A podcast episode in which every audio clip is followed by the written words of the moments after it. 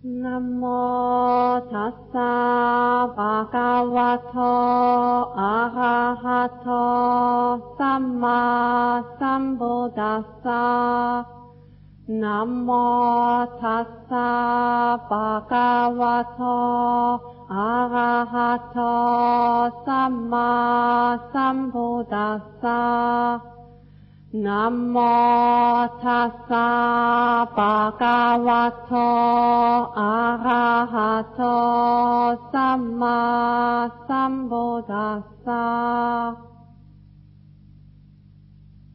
ะวะโตอะระหะโตสัมมาสัมพุทธัสสะ As we have seen over the past few days, the outstanding landmark of the Buddha's teaching is his teaching of anatta, impersonality, or the non-self, nature of all phenomena.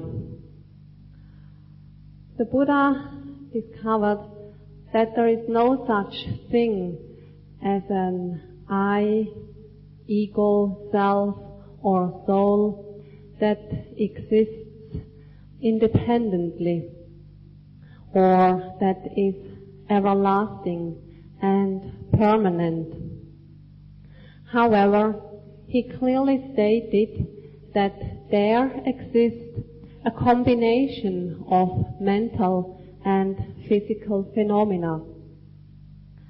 A so-called person or being is just this combination of mental and physical processes. When we use the word a person or a being or a dog, a cat, a snake, then these words are just a designation to conveniently describe something which consists of this dual process of mental and physical phenomena. So, to believe in an solidly or permanently existing entity, an I, an ego, or a soul, is like believing that a rainbow has some real substance or solidity. Like a child believing that the rainbow is something solid on the sky, not knowing in its ignorance that a rainbow is just a wonderful illusion created by drops of water and sunlight. It's ignorance, delusion, not knowing how things really are, that most of the people believe or think that such an entity as me or I or self actually does exist. So the Buddha's quite revolutionary discovery was the fact that the so-called I or self was non-existent, that it was a wonderful illusion created by the ignorant mind. And as just mentioned before, the Buddha did not say then that really nothing exists, but he said that there exists a combination of changing forces which are in a constant flux. And this combination of changing forces, what are they? These changing forces that are in a constant flux, never staying the same for two consecutive moments, these are the so-called five aggregates. So whatever mental or physical processes there are, they can be grouped into five groups, or as they are called, aggregates. And so, what are these aggregates that make up a so-called person or being? One of the aggregates is the aggregate of form or materiality. That means every uh, kind of matter, material things, including our body, belongs to this aggregate of matter or form, materiality. The remaining four aggregates are all mental phenomena, mental processes. And there we have the aggregate of feeling, then we have the aggregate of perception, the aggregate of mental formations, and the aggregate of consciousness. So these five aggregates, one is material, four are mental. They make up what we call me or I or the ego, a person, a being.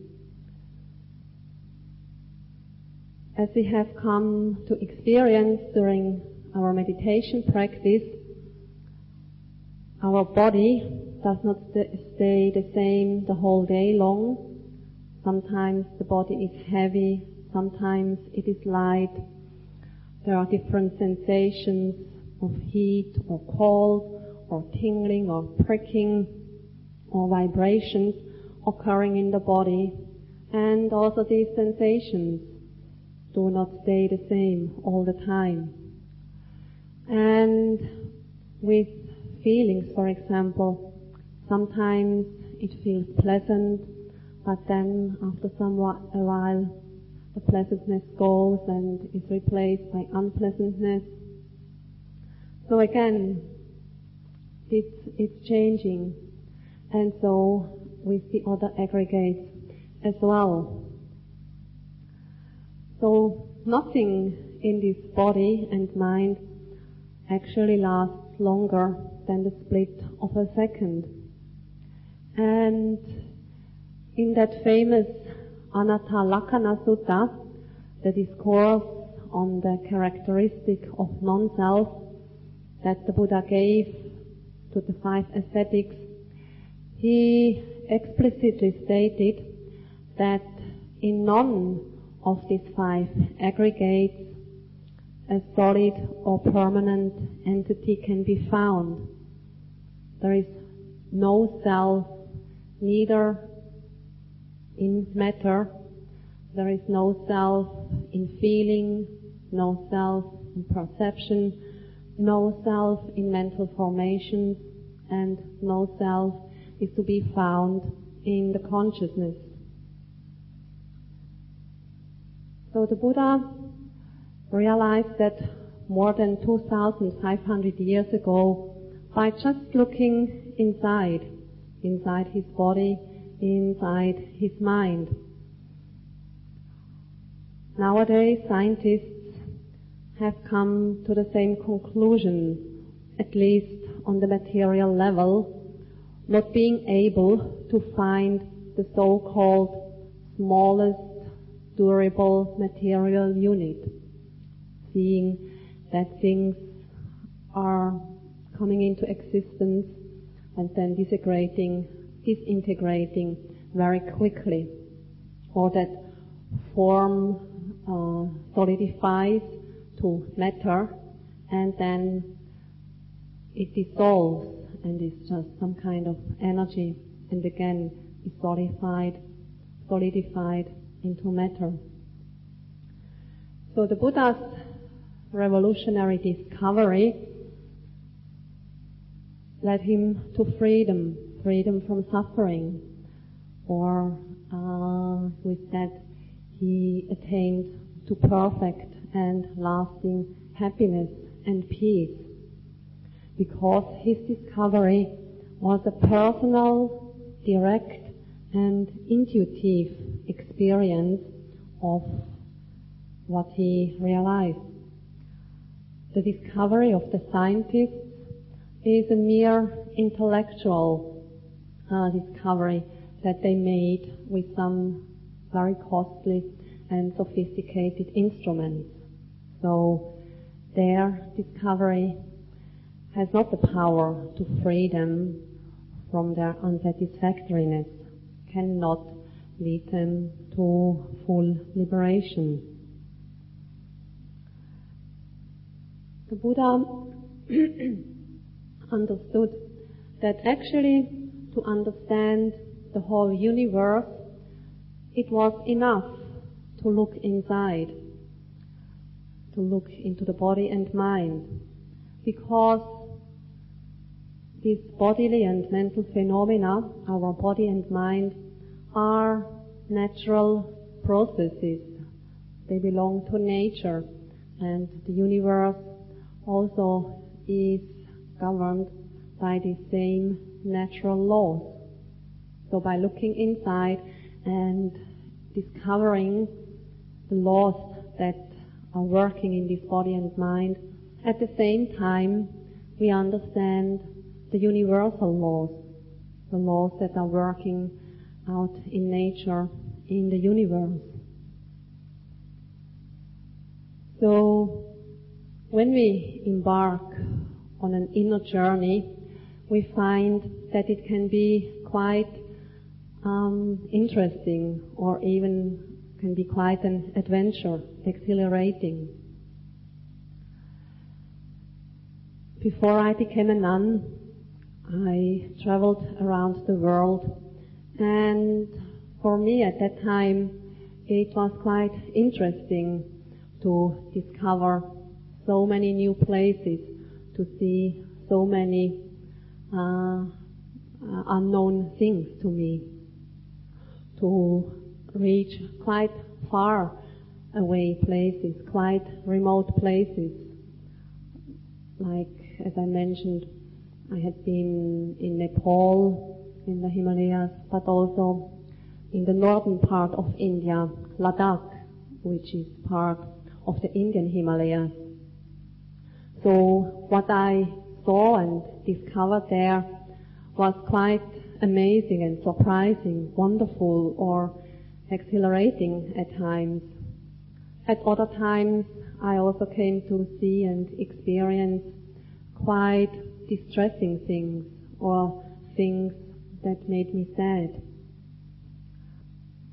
Initially, I started out traveling to discover the world. But later it became obvious that this was not actually my uh, aim or goal, but that it was just a pretense to actually discover myself. And so later on, when I started to practice meditation in a formal way, then I realized that this inner journey was even more exciting, was more interesting than everything else that I had experienced on my worldly travels.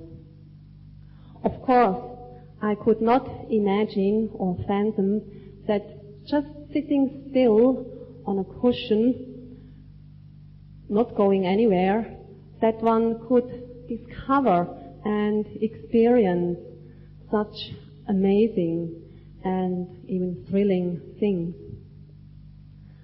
So once I found out about that, my desire or urge to travel around the world uh, stopped. but now I find myself traveling around the world again. Well, to teach meditation, which is a different thing. So now let's go back to these five aggregates. As I mentioned, one aggregate belongs to the body or pertains to matter, materiality. And so in our meditation practice, when we observe our body, it means that we are observing the aggregate of materiality. Our body, as well as any other material thing, basically exists or consists of the so-called four primary material elements. These four primary material elements are the earth element, then the water element, the fire element, and the wind or air element. When we speak of these four elements, earth, water, fire, and wind or air, it does not mean actual earth or actual water or fire or the wind, but these uh, words are just designations for certain qualities that we can find in earth, water, fire, or wind. So the earth element stands for the qualities of hardness and softness. The water element stands for the qualities of fluidity and cohesion. The fire element stands for the qualities of heat and cold. Actually, we also could call this element the element of temperature. And the wind or air element stands for the qualities of movement, motion, vibration, or support. So the first of these elements, the earth element, that's called Patavidhatu in Pali. As I just said, it stands for the qualities of hardness or softness. So for example, when we are touching a hard object, this may be a cup or the handle of a door. So when we touch this object, then quite obviously it feels hard. And so being aware of this hardness means that we are actually aware of the earth element as manifested as hardness. When we touch or come in contact with something that is rather soft, maybe the cushion uh, or the pillow, then feeling that softness of the object uh, means that we are aware of the quality of softness pertaining to the earth element. Sometimes when we sit down for meditation on our soft cushion, then in the beginning, yes, we feel it as softness. But as we sit for a certain uh, time, period of time, then the initial softness that we feel changes and towards the end of our sitting meditation, actually we feel it as quite hard. So this initial sensation of softness has changed and we feel it as hard. So the earth element has these um, characteristics, can be either hard or soft or we can even uh, see the change from hardness into softness. Maybe the other way around. Something that we initially experience or feel as soft, no, as hard, then may turn into what we feel is a rather soft uh, sensation. Maybe the hardness that we feel towards the end of the sitting meditation is so strong and dominant that we pay our full attention to that hard sensation on the buttocks. And when mindfulness is good enough and our concentration deep enough, then when we carefully look at what we think is just this solid, hard chunk that we feel under our buttocks, then we start to see that this hard uh, feeling is not just one big feeling of hardness, but that it breaks up and that we feel tiny little spots that are hard. Or even we can see these tiny little spots of hardness as they arise, uh, stay a little bit and then disappear and the next little uh, sensation of hardness comes, stays and goes. So in this way we see that the earth element is also nothing really solid or permanently existing, but that the earth element too is just momentary arisings of hardness or softness. But because it's happening with such great speed, for the normal, untrained uh, mind, it just looks as something really solid and hard, staying the same all the time.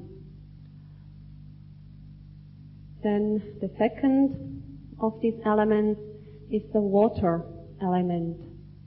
In Pali, it is called apodhatu, and it has the characteristics of fluidity and cohesion.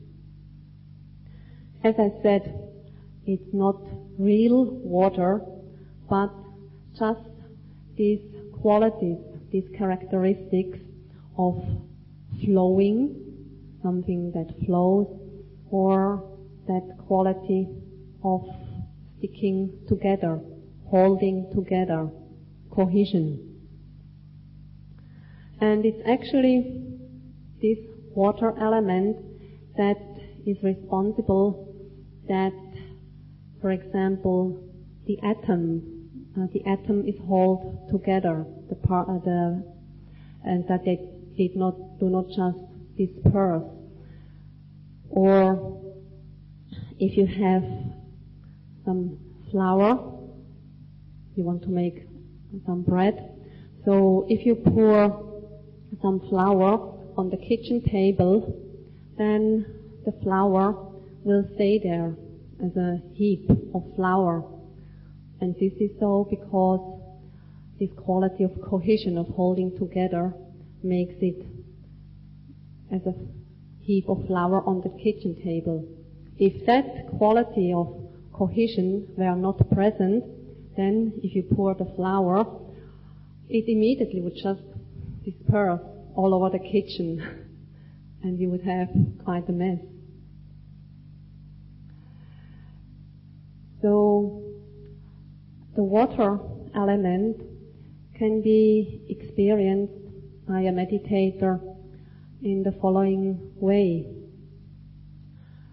For example, in the walking meditation, as the yogi mindfully notes, let's say the lifting, the pushing, and the dropping movement of the foot, then at one stage it seems to the meditator that whenever he or she puts the foot down on the floor and then wants to lift it up again, it feels as if the sole of the foot is somehow sticky on the ground or that there is like a sticky substance on the floor that makes it somehow difficult to lift the foot up or they feel that kind of stickiness.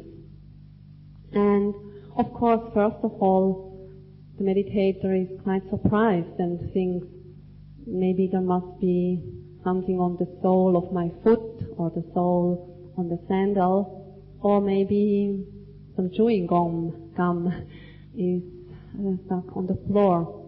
And then in his or her curiosity stops walking and looks at the sole of the foot or the sole of the shoe, but there is nothing there. And also on the ground, there is no sticky substance there. And so the meditator goes on walking, and again, the same phenomena happens.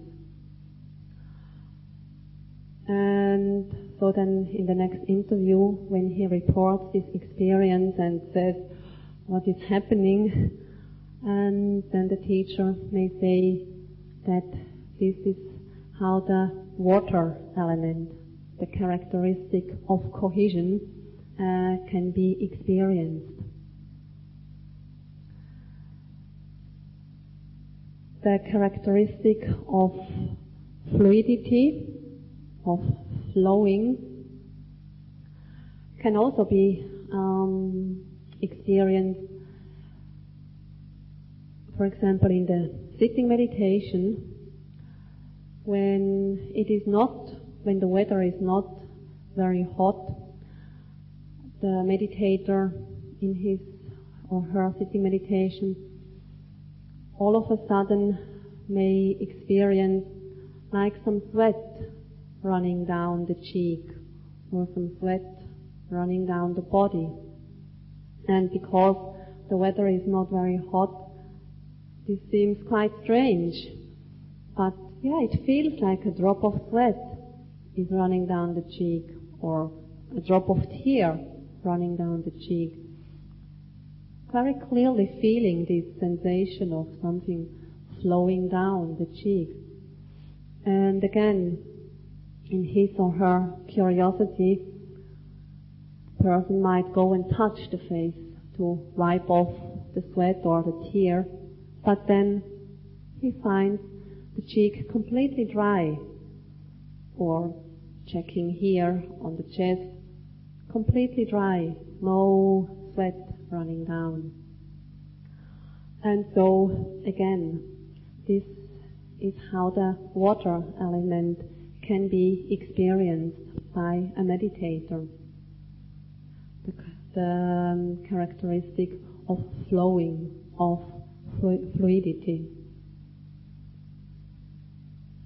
Then the third element is the so-called fire element, Tejo Dhatu in Pali. And its characteristics are heat and cold, so different degrees of temperature. And also this can be felt in the body. It can be felt in relation to the weather, to the outer temperature. When it is very hot, our body feels rather hot. When it is cold, then our body feels cold. But it also can happen that when it's not particularly hot outside, that a meditator gets these waves of heat going through the body, or certain spots in the body may feel very hot. Sometimes it's cold, a feeling of a chill that just goes through the body or arises in some parts of the body. We also can notice it in relation to some mental states. Mental states of anger, hatred, rage, they are compared to a fire burning within. And this is actually quite a good description because when we get angry, when we get into a rage, our body uh, starts feeling hot. And even when we get really into a strong rage, then we might even um, start sweating with sweat running down our face. And our face becomes all red. The fire burning within. Whereas other mental states are rather cooling and soothing. For example, metta, loving kindness, is a state that cools your body, that soothes your body.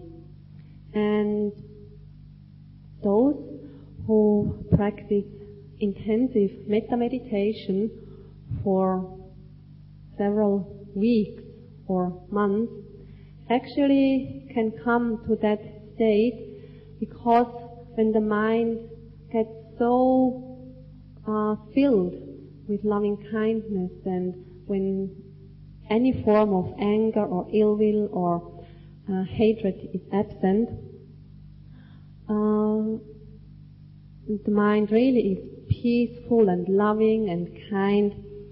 So this cooling effect of that mental state can be felt in the body. So even if the weather is quite hot, when metta loving kindness is really strong and pervading the whole body and mind, then that person actually feels cool. And it can go uh, as far as the person goes and puts around a blanket because the body feels so cooled, so cooled down.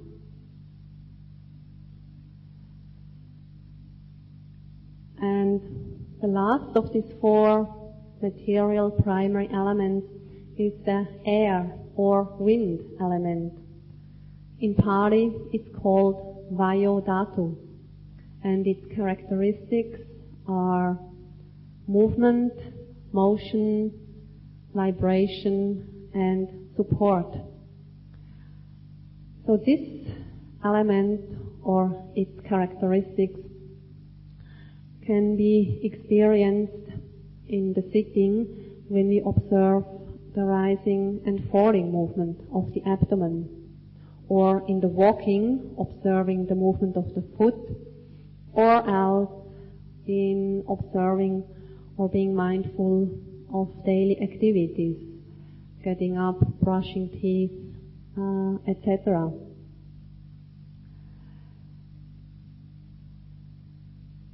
So this element we observe quite often. And as I already mentioned in one of my previous talks, in the walking meditation, when our mindfulness gets better, then we come to that point that when we observe the movement of the foot, then all we see or experience is just movement and we lose the notion of a foot. As I mentioned in my anatta talk, so this can be a first glimpse of anatta, non-self, nature, because there is just something moving and something is observing it. If the foot or even the whole leg disappears, then we do not have a leg or a foot anymore to identify with. Or sometimes even the whole form, the, the form of the whole body disappears and what is left is just movement and the observing of it. And so then it's difficult to say, I am walking, At that moment, it is experienced as something is walking or it is walking.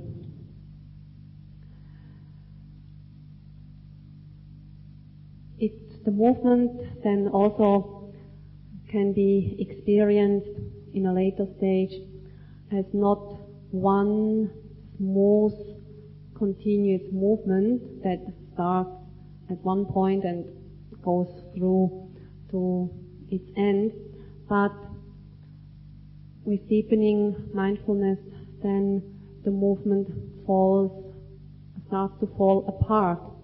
Or first of all, it feels a bit jerky. It's not that smooth, nice movement anymore, but it goes a little bit like that.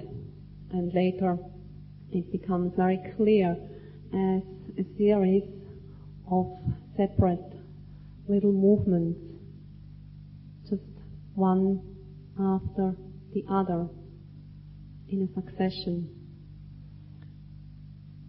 And so with that, we also come to realize that movement as a characteristic of the air or wind element is nothing permanently or solidly existing, but that it is also subject to constant arising and passing away. One moment of movement arises to instantly pass away and the next little moment arri- movement arises and passes away followed by the next little movement. So it's just this series of um, broken movements happening uh, in great speed, one after the other. And to the untrained mind, this gives the illusion of a smooth, continuous movement. Some years ago, there was a foreign meditator meditating at the Chanmyay Yeiktha in Yangon at the time uh, with Chanmyay Sayadaw. And one day, when that meditator went for his interview, he paid respect to Sayadaw and said, Sayadaw, you know, it doesn't, meditation doesn't work anymore. It's really nothing. Um, I better go home. I will leave this afternoon. And then Chanmyay Sayadaw said, well, you know, tell me what has happened. And so this meditator said, you know, two days ago when I did my walking meditation, the movement of the foot started to become a bit jerky. It wasn't that nice, smooth flow anymore as I had experienced it up to that point. And so then I tried very hard to make it smooth and continuous again.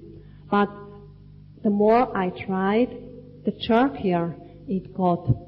And so I think, you know, I'm going crazy. So I better leave from here and go back home. And then Chanmyay Sayadaw looked at him and said, no, no, you're not getting crazy. You are actually recovering from craziness. Finally, discovering what movement actually is, how it really is, not being fooled anymore by our uh, delusion, by our not knowing. So, all these four primary material elements are not solidly, firmly existing qualities, but they too are just momentary arisings. Momentary arisings that follow each other in very quick succession and so give the illusion uh, of something permanent or um, inherently existing. So all these four primary material elements are impermanent. They are just arising and disappearing. And that's why the Buddha said the body or material phenomena being uh, consisting out of these elements. So the body, material phenomena, are not the self, or they cannot be the, the seat of a self or an everlasting soul. And the Buddha compared form, material form, materiality to foam. Like foam, there is no substance to it. If you want to grab it and really get hold of it, it just dissolves in your fingers. And so the Buddha then said, if materiality was self or an indestructible entity, then it would not lead to affliction. It would not lead to suffering. Because then we would have the control over it. So we would not let, not allow that this body or any material form would cause us um, affliction or suffering. This is materiality, the first aggregate. And as I said, the other four aggregates are all mental phenomena.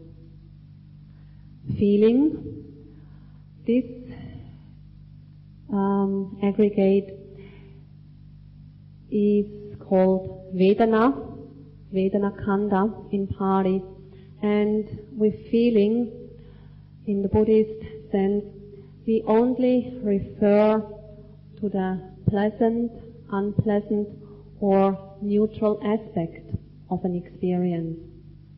So it's not feeling like I feel tired or I feel happy, I feel great, but feeling only uh, relates to these three aspects.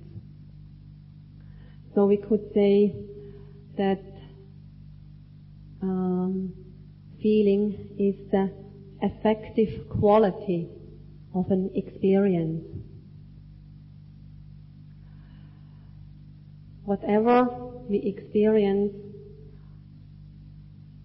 has one of these three effective, affective qualities. It's either pleasant or unpleasant or neutral, which means it's neither pleasant nor unpleasant.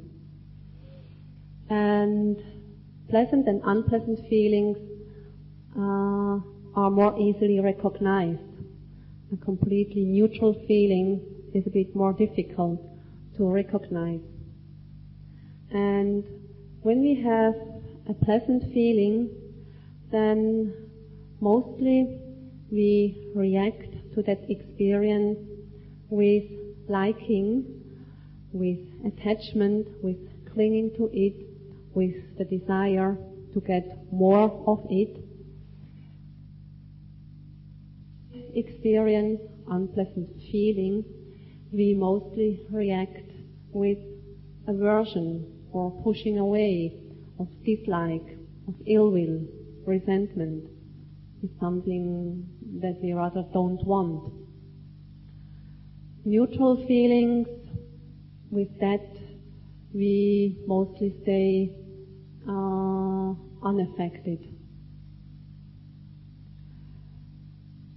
So it's especially the pleasant and unpleasant feelings that we should carefully note in order not to fall in this habitual reaction of reacting with attachment, clinging, desire to a pleasant feeling or reacting with aversion, anger, ill will pushing away to an unpleasant feeling. And as we also know from our experience in meditation as well as in all our, our daily life, most of the time we are trying to get the circumstances or conditions right to have pleasant experiences. And we try to avoid anything that would cause unpleasant experiences. So, you know, through the six sense doors, we want to get nice and pleasant inputs. So we want to see nice things. We want to hear uh, soothing and pleasant sounds. We want to smell good smells, fragrant smell, smells. We want to taste nice and delicious tastes. Our tangible uh, experiences should also be of a pleasant nature. And the mind, the thoughts or mental states, uh, they also should be of a pleasant nature. And so, always trying to get it right, to get it uh, pleasant, we are in this frenzy of always trying to change our outer surroundings to get it right and maybe we get it almost perfect that we have no disturbing sounds or tastes or smells, then we are happy. But as soon as our neighbor turns on the loud stereo, uh, we are disturbed again. So rather than trying to get our surroundings right all the time, we should, it, we should uh, observe these feelings. So when feelings arise of a pleasant or an unpleasant nature, then we should be carefully aware of them, noting pleasant, pleasant, pleasant, if it's a pleasant feeling, noting unpleasant, unpleasant, unpleasant, when it is an unpleasant experience.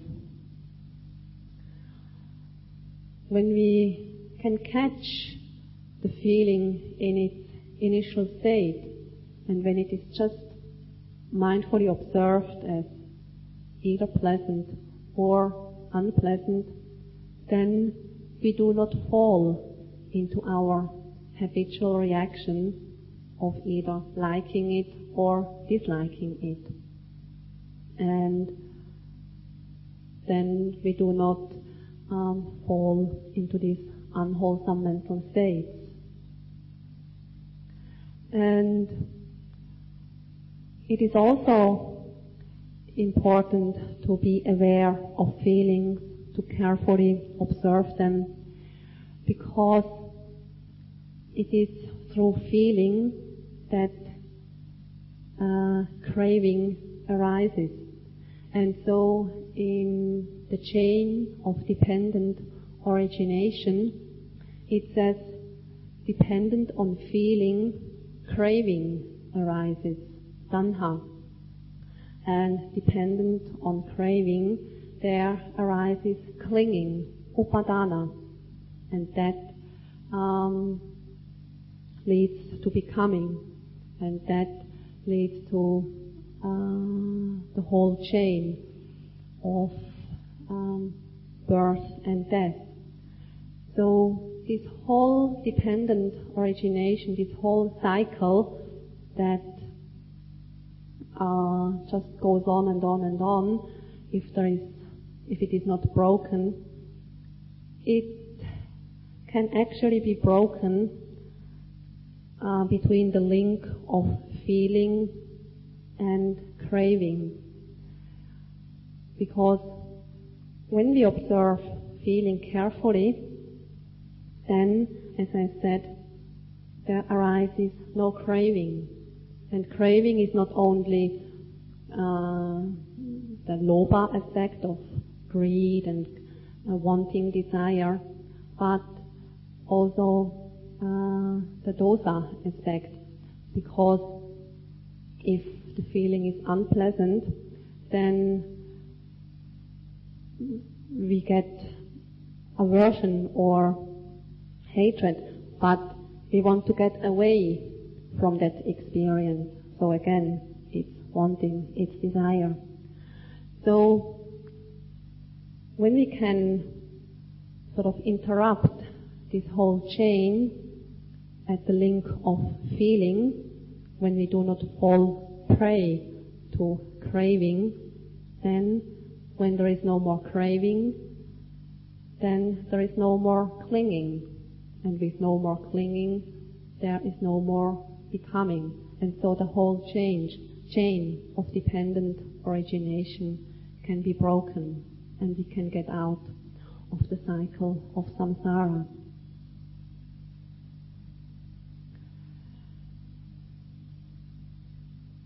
Feeling is also of a very fleeting nature.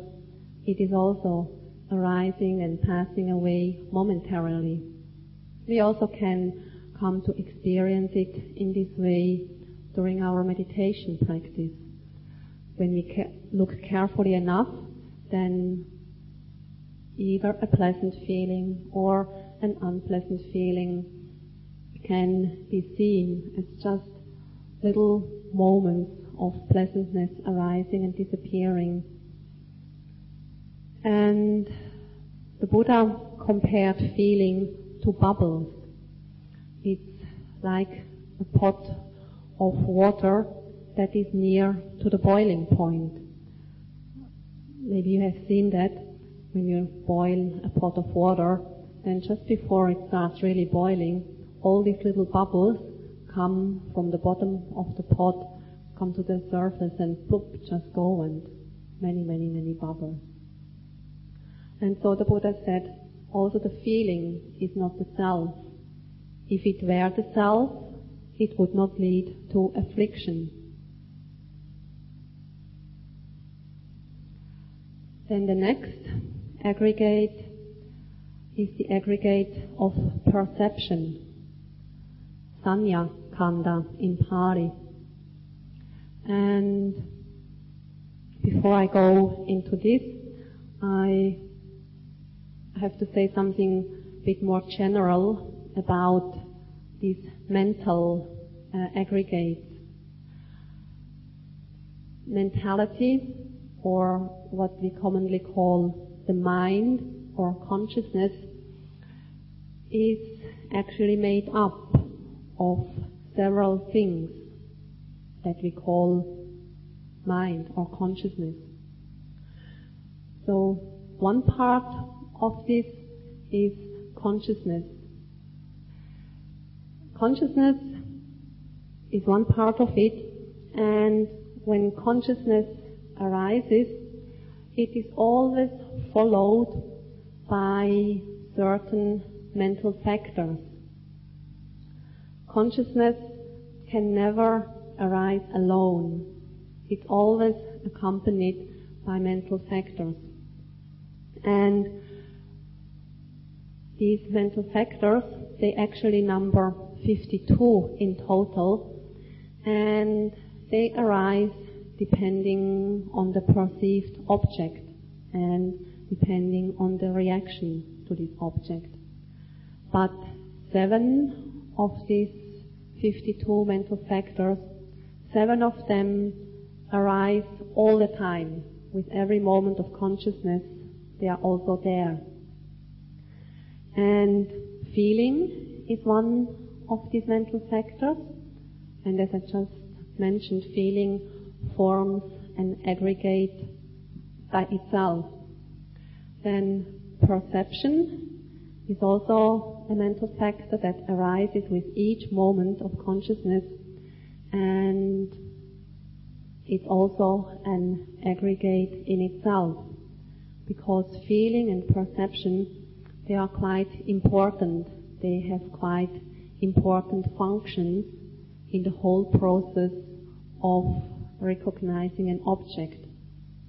And the remaining 50 mental factors, they are, they form one aggregate, which is the aggregate of mental formations. So, back to the aggregate of perception. Perception has the function to recognize the object. Like feeling, it has the function to feel the object and um, experience it either as pleasant, unpleasant, or neutral.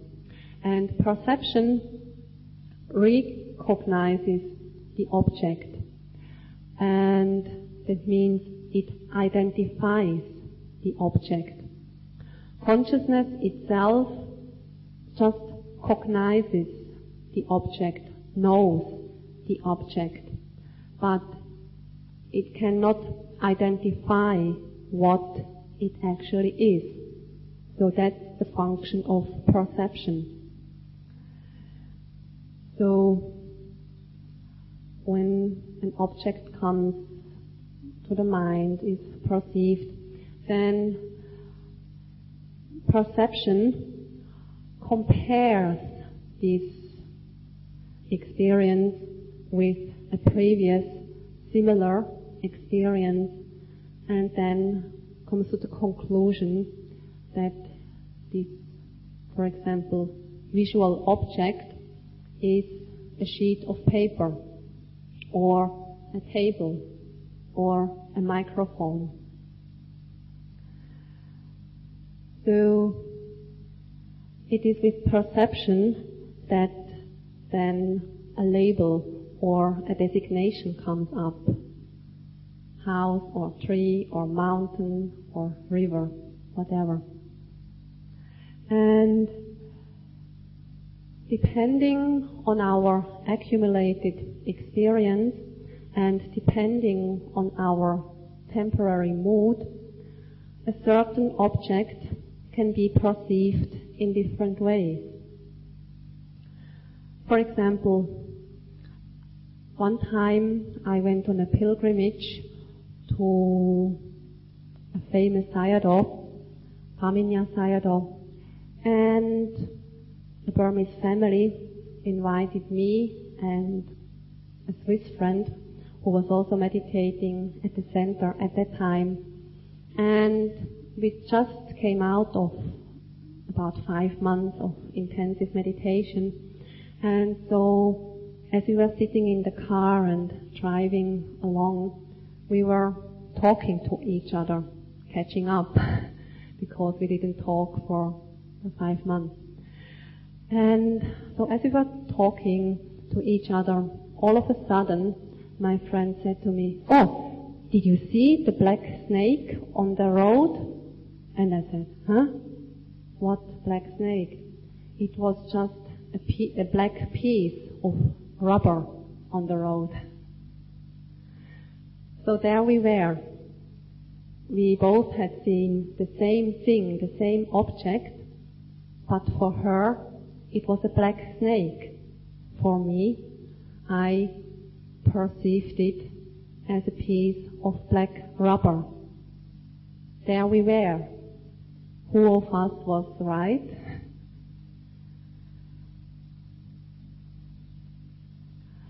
Another uh, nice example is um, in Ladakh, that area in the Indian Himalayas, which is a very remote area, and there is one quite a big and fertile valley, which is called the Zanskar Valley. People living there in summertime, they could leave the valley, walk over the passes, and go to Leh, the capital of Ladakh. But in winter time, when there was snow, uh, they couldn't leave the valley because too much snow on the passes. And for them, going to some place and getting things, their means of transport were horses, donkeys, and yaks. So they would ride a horse to go somewhere or transport things on the back of the horses, donkeys, or yaks. And so it wasn't until about 30 years ago, in 1974, that the first car reached that um, Zanskar Valley. They built a road. It was more a dirt track. And so then one day, the first jeep arrived in the Zanskar Valley. And people, some of them having never left that valley, had never seen a car. And so when this thing came, uh, people were riding on it and they were bringing some material, unloading things from that very strange thing or animal. Yeah, because they did not recognize it as a car and for them something that moves, that people can ride on, something that can transport things was an animal. And so very quickly they went and brought some fresh grass and put it in front of it.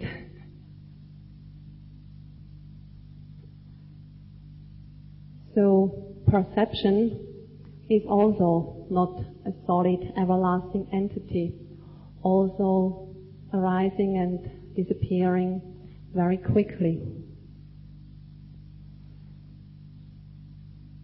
And the Buddha compared it to a mirage, something that is just uh, a delusion, a deception that dissolves when we want to get hold of it.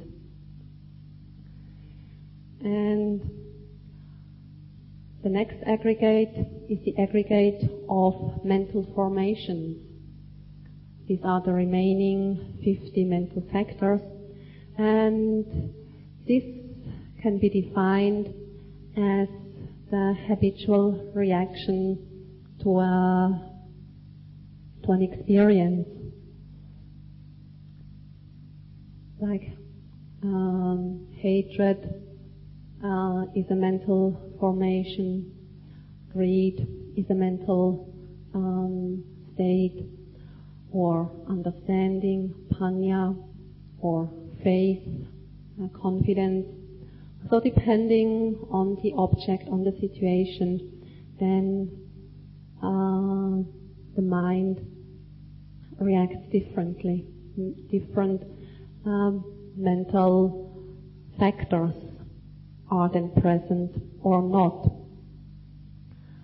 And this also is constantly changing all the time. and looking closer at these mental states which make up the aggregate of mental formations, they also have no solid substance. And that's why the Buddha compared them to the trunk of a banana tree. Just layers after layer and you take them off and you find no solid core, no solid substance. And so, lastly, we come to the aggregate of consciousness. So, in this particular sense, it's not the consciousness as a whole, but consciousness in this very specific meaning that consciousness itself only cognizes the object and then it's perception which says, this is a microphone, this is a fan. And as I said, consciousness as just this cognizant characteristics. And consciousness does not exist as a permanent entity which then perceives, recognizes objects, but also consciousness only arises uh, on on condition. We speak of eye consciousness or of hearing consciousness, of smelling consciousness, tasting consciousness, touching consciousness, and the mind consciousness. And so, for seeing consciousness to arise, there need to be certain conditions present. So for seeing consciousness to arise, we need eyes, functioning eyes, and we need a, a visible object. Only when the visible object, let's say this sheet of paper, comes in contact with our eye, only then the eye consciousness arises and cognizes the object. With sound or the hearing consciousness is the same. In order to hear something, we need some functioning ears. We need an object, a sound, a noise. And only when the noise hits the ear or comes in contact with the ear, only then does hearing consciousness arise. And in the same way, it's with the smelling consciousness, tasting consciousness, touching consciousness, and the mind consciousness. If there is no sense base, like no eyes or ears, if there is no sense object, visible form or a sound, and if there is no contact between them, then the respective consciousness would not arise. Like if this room were completely dark, pitch dark, even though this table would be here, and even though I had my eyes open, but then my eyes could not see the table, eye consciousness would not arise because because of the darkness there is no contact between the eyes and this table. So, as I said, consciousness never arises just as consciousness, but it's always accompanied by mental factors. It's said that the consciousness is the leader and the mental factors are the followers, but they always arise together. Consciousness is the boss. The mental factors are the workers. And this cognizing nature of consciousness is pure and clear. It's not obstructed, it's not defiled. And the other day I used the example of the mirror. Like consciousness cognizes the object, it's like a mirror that reflects the object. Consciousness itself does not judge the object. It does not judge it good or bad. Consciousness does not even feel it as pleasant or unpleasant because that's the function of feeling.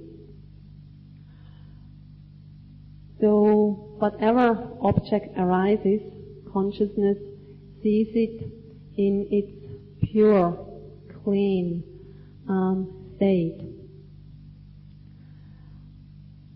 Or consciousness can also be compared with a clear blue sky when there are no clouds in the sky.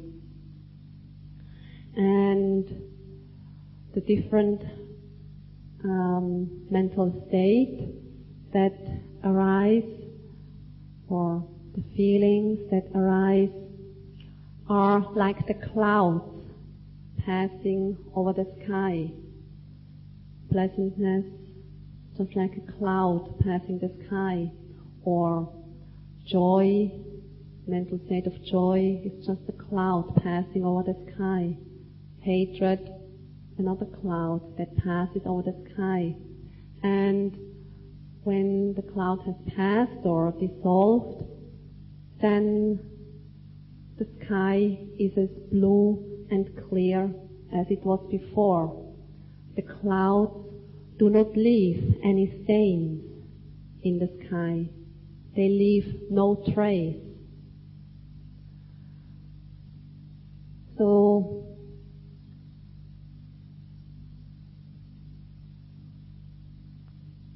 another comparison is that the consciousness is like clear, pure water.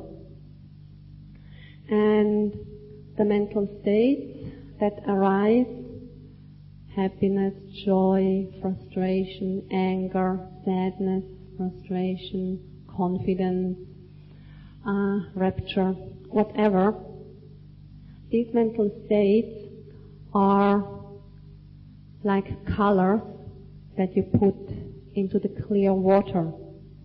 So if you have a glass of pure clear water and if you put red dye into the water, the water will become red. If you put green dye into the water, it will become green. Red, uh, yellow dye will make the water yellow. So then the water is not clear and pure anymore.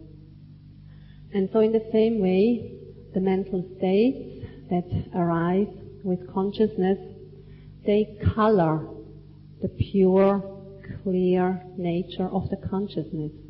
So if joy arises, then the consciousness is colored with joy. And so we speak of a joyful consciousness, a joyful mind. If, however, anger arises, then that angry mental state colors the consciousness with its anger. And so we say an angry mind, an angry consciousness. Or if um, rapture arises, then rapture colors the consciousness with its uh, specific quality. And so we say it's an enraptured mind. But these mental states, because they are not everlasting or permanent, then when they disappear, then we also say, yeah, the mind is not angry anymore, or the joy has gone. And then the consciousness uh, is again pure or clear, not stained or not colored. So in this way, consciousness um, can be understood or be realized. And to see these very momentary arisings of consciousness, of the seeing consciousness or hearing consciousness, smelling consciousness, etc. This needs quite a deep degree of concentration and quite a sharp and penetrating mindfulness. But it also can be experienced that consciousness is just this um, series of moments of consciousness arising very rapidly, one after the other. And the Buddha compared consciousness to a conjurer, a conjurer that can create all different kinds of magical illusions. And also, he said of consciousness that consciousness is not the self, it is not the seat of a self. If it were the self, then it would not lead to affliction. So these are these five aggregates. The aggregates of materiality, of feeling, perception, mental formations, and consciousness. And these five aggregates make up a so-called person, an animal, a being. So they are ever-changing processes in a constant flux, never staying the same for two moments. When we practice Vipassana meditation, then this combination of changing forces, the aggregates, become apparent. We can see them. And so when we observe our body and mind, then we can see the play of these aggregates. And with that, we can see through this wrong um, notion or wrong view of a I, me, or soul, which is permanent.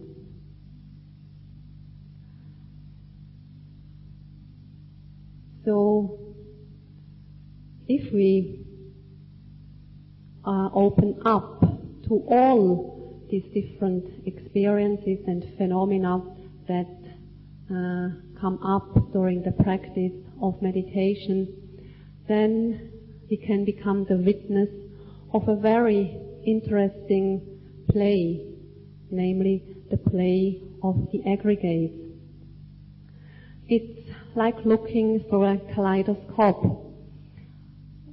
I don't know if you have had it as a toy when you were young or if your children have it. It's this thing, a tube that there's a little hole and you look through it and then you see a constellation of colors and forms and you turn it a little bit and then a new form, new colors come up and changing it again and yet another uh, constellation comes up. And I was very fascinated looking through my kaleidoscope and turning it and uh, seeing all these beautiful formations of stars and other things. And it was never the same. And sometimes I would get a very beautiful shape or form, but because I was shaking a little bit my hand, then it disappeared and something else came. And then I wanted to have it back. And I tried to get it back, but I never could get it back. It was ever new forms and uh, shapes. And this is how our life actually is. It's just these uncountable variations of the different aggregates in their interplay. Never really the same for two moments. And this can be observed in meditation and fully be realized when the concentration and mindfulness is keen and sharp.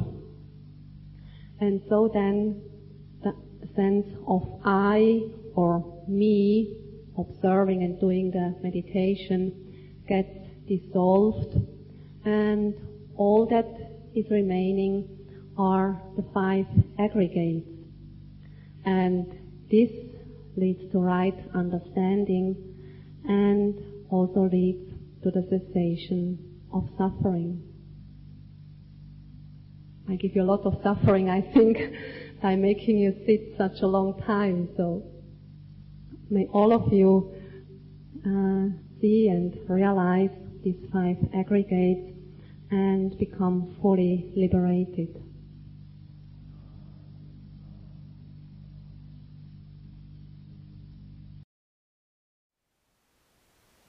Thank you for listening. To learn how you can support the teachers and Dharma Seed, please visit dharmaseed.org slash donate.